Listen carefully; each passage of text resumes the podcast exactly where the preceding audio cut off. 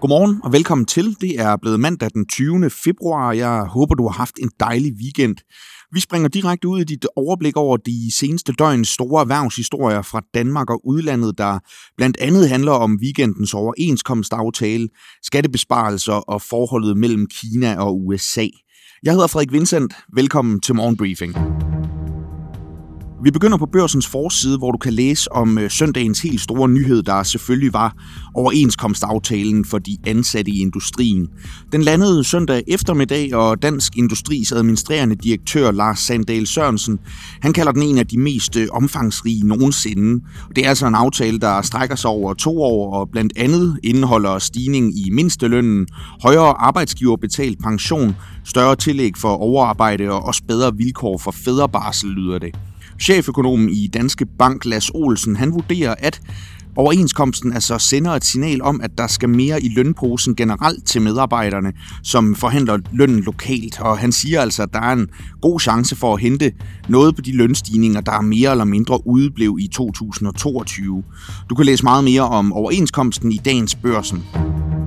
Mens der er lønstigninger på vej, så er der altså også øh, flere og flere danskere, der forsøger at tjene lidt ekstra ved siden af arbejdet, og det kan du også læse i børsen i dag.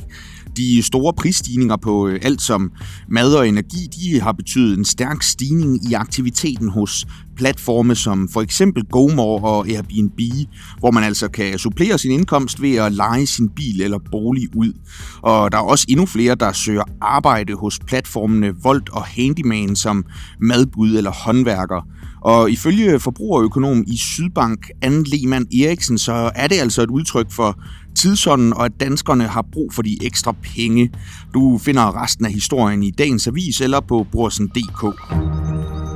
Vi skal til Finans, hvor du kan læse, at staten kommer til at gå glip af milliardstore skatteindtægter fra danskernes pensionsopsparinger.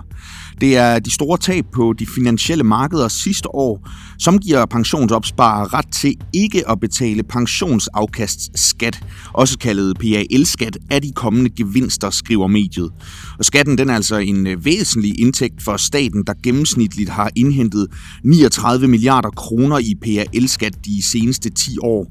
Og ifølge økonomiprofessor ved Aarhus Universitet, Bo Sandemann Rasmussen, så er det netop nedgangen i de fremtidige betalinger af PAL-skat, der kommer til at være den primære årsag til, at de offentlige finanser sandsynligvis forværres de kommende år. Det øh, siger han altså til Finans. Vindmøllekæmpen Vestas lukker og slukker for aktiviteten i Rusland, og det skal altså tages helt bogstaveligt, da selskabet simpelthen vælger at efterlade sine aktiver i landet, fordi det har været umuligt at få dem afviklet eller frasolgt gennem den juridiske proces i Rusland, som er blevet kaldt meget vanskelig af flere selskaber. Så den eneste holdbare vej ud af Rusland, det har været at vende ryggen til både produktionsudstyr, fabrik, lager og de ansatte, som alle er fyret. Men Vestas vil altså ikke nærmere ind på, hvad det for eksempel har haft af økonomiske konsekvenser for selskabet, og sige farvel til aktiverne i Rusland. Du kan få resten af historien om Vestas Rusland Exit på børsens hjemmeside. Og vi skal til udlandet, hvor topdiplomater fra Kina og USA lørdag mødtes for første gang efter et par ugers intense spændinger over nedskydningen af blandt andet kinesiske luftballoner over USA. Men øh, spændingerne de er altså ikke blevet blødt op, kan du læse hos øh, Financial Times, der beskriver, hvordan USA's udenrigsminister Anthony Blinken er stærkt bekymret for, at Kina vil forsyne Rusland med dødelige våben i krigen mod Ukraine. Det øh, sagde han altså til kinesiske diplomater under sit besøg i landet. Kort efter så offentliggjorde det kinesiske udenrigsministerium en meddelelse, hvor der står, at Kina aldrig vil lade USA diktere landets forhold til Rusland og Moskva, og at USA bør ændre sin fremgangsmetode, hvis øh, ikke forholdet mellem landene det skal belastes yderligere. Og det står der altså hos Financial Times. Fremover skal medlemmer måske betale for et månedligt abonnement hos de sociale medier Facebook og Instagram. I hvert fald så lancerer selskabet Meta, der ejer de to medier, en abonnementsmodel for brugere, der vil have en verificeret profil, som altså får ekstra beskyttelse mod blandt andet identitetstyveri, samt direkte adgang til teknisk support, og det kan du altså læse hos Wall Street Journal. I første omgang så bliver abonnementsydelsen rullet ud i Australien, hvor det kommer til at koste, hvad der svarer til lige omkring 100 kroner om måneden for de ekstra services.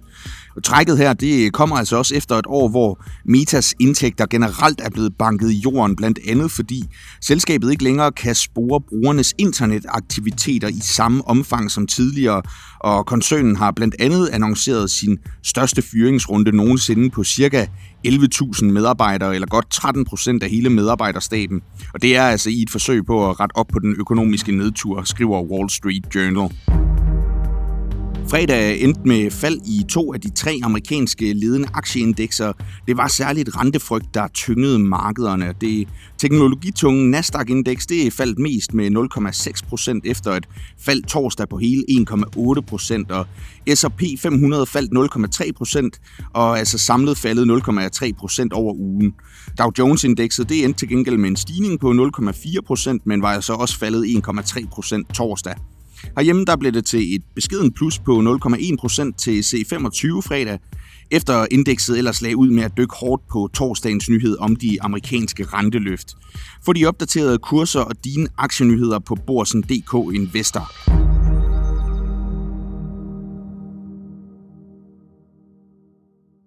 Som du har hørt her i udsendelsen, så sker der altså rigtig meget for økonomien med inflationspres, forværing af offentlige finanser, og der er krig og geopolitiske spændinger og meget andet, der spiller ind.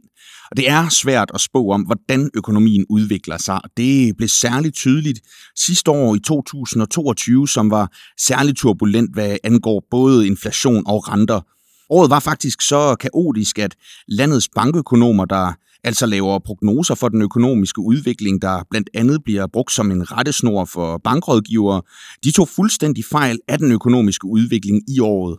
Jeg har spurgt børsens økonomijournalist Jeppe Carlson, hvorfor økonomerne tog så grueligt fejl, og hvor stor risikoen er for, at de gør det igen i år. Jamen økonomerne tog fejl, fordi de undervurderede, hvor stærkt et inflationspres der var i økonomien. Øh, og det man kan sige, det er, at når du undervurderer inflationen, jamen så undervurderer du også, hvor meget centralbanken skal hæve renten for at dæmpe de her prisstigninger.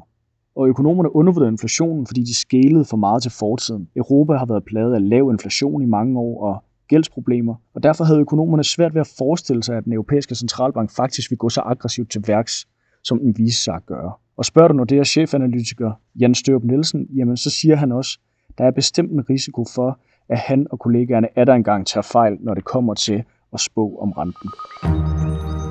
Det var morgenbriefing for i dag. Tusind tak for at lytte med. Vi vender tilbage i morgen tirsdag med endnu en omgang erhvervsnyheder til dig. Indtil da, så må du have en rigtig dejlig mandag.